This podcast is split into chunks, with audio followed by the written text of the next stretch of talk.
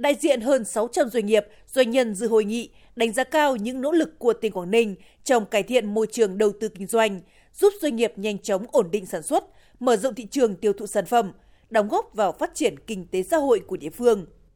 Cũng tại hội nghị, nhiều doanh nghiệp vận tải, xuất nhập khẩu, nông lâm ngư nghiệp đề xuất một số nội dung cụ thể để có biện pháp bảo vệ bền vững nguồn lợi thủy hải sản, có trung tâm khởi nghiệp sáng tạo riêng cho địa phương, xây dựng Quảng Ninh trở thành thủ phủ phát triển xanh.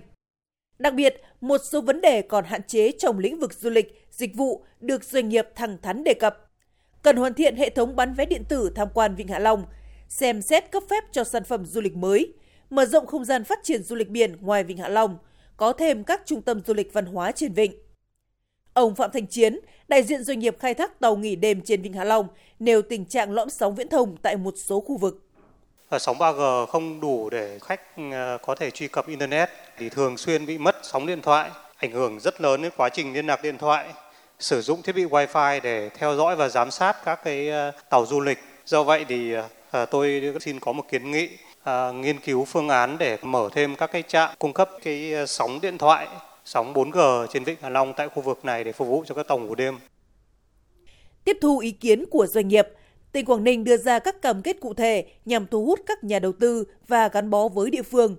Trong đó có việc giữ vững thương hiệu cải cách hành chính, không để xảy ra tình trạng sách nhiễu, tiêu cực trong quá trình giải quyết.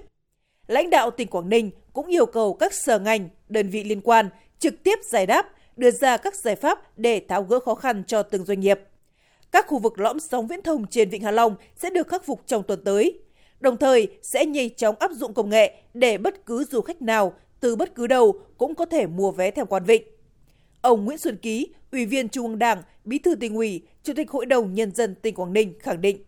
Tôi đề nghị là bây giờ lấy người đi du lịch làm trung tâm. Hôm nay chúng tôi xin nhận trách nhiệm trước cộng đồng doanh nghiệp và trước du khách. Chúng tôi sẽ làm sớm cái này.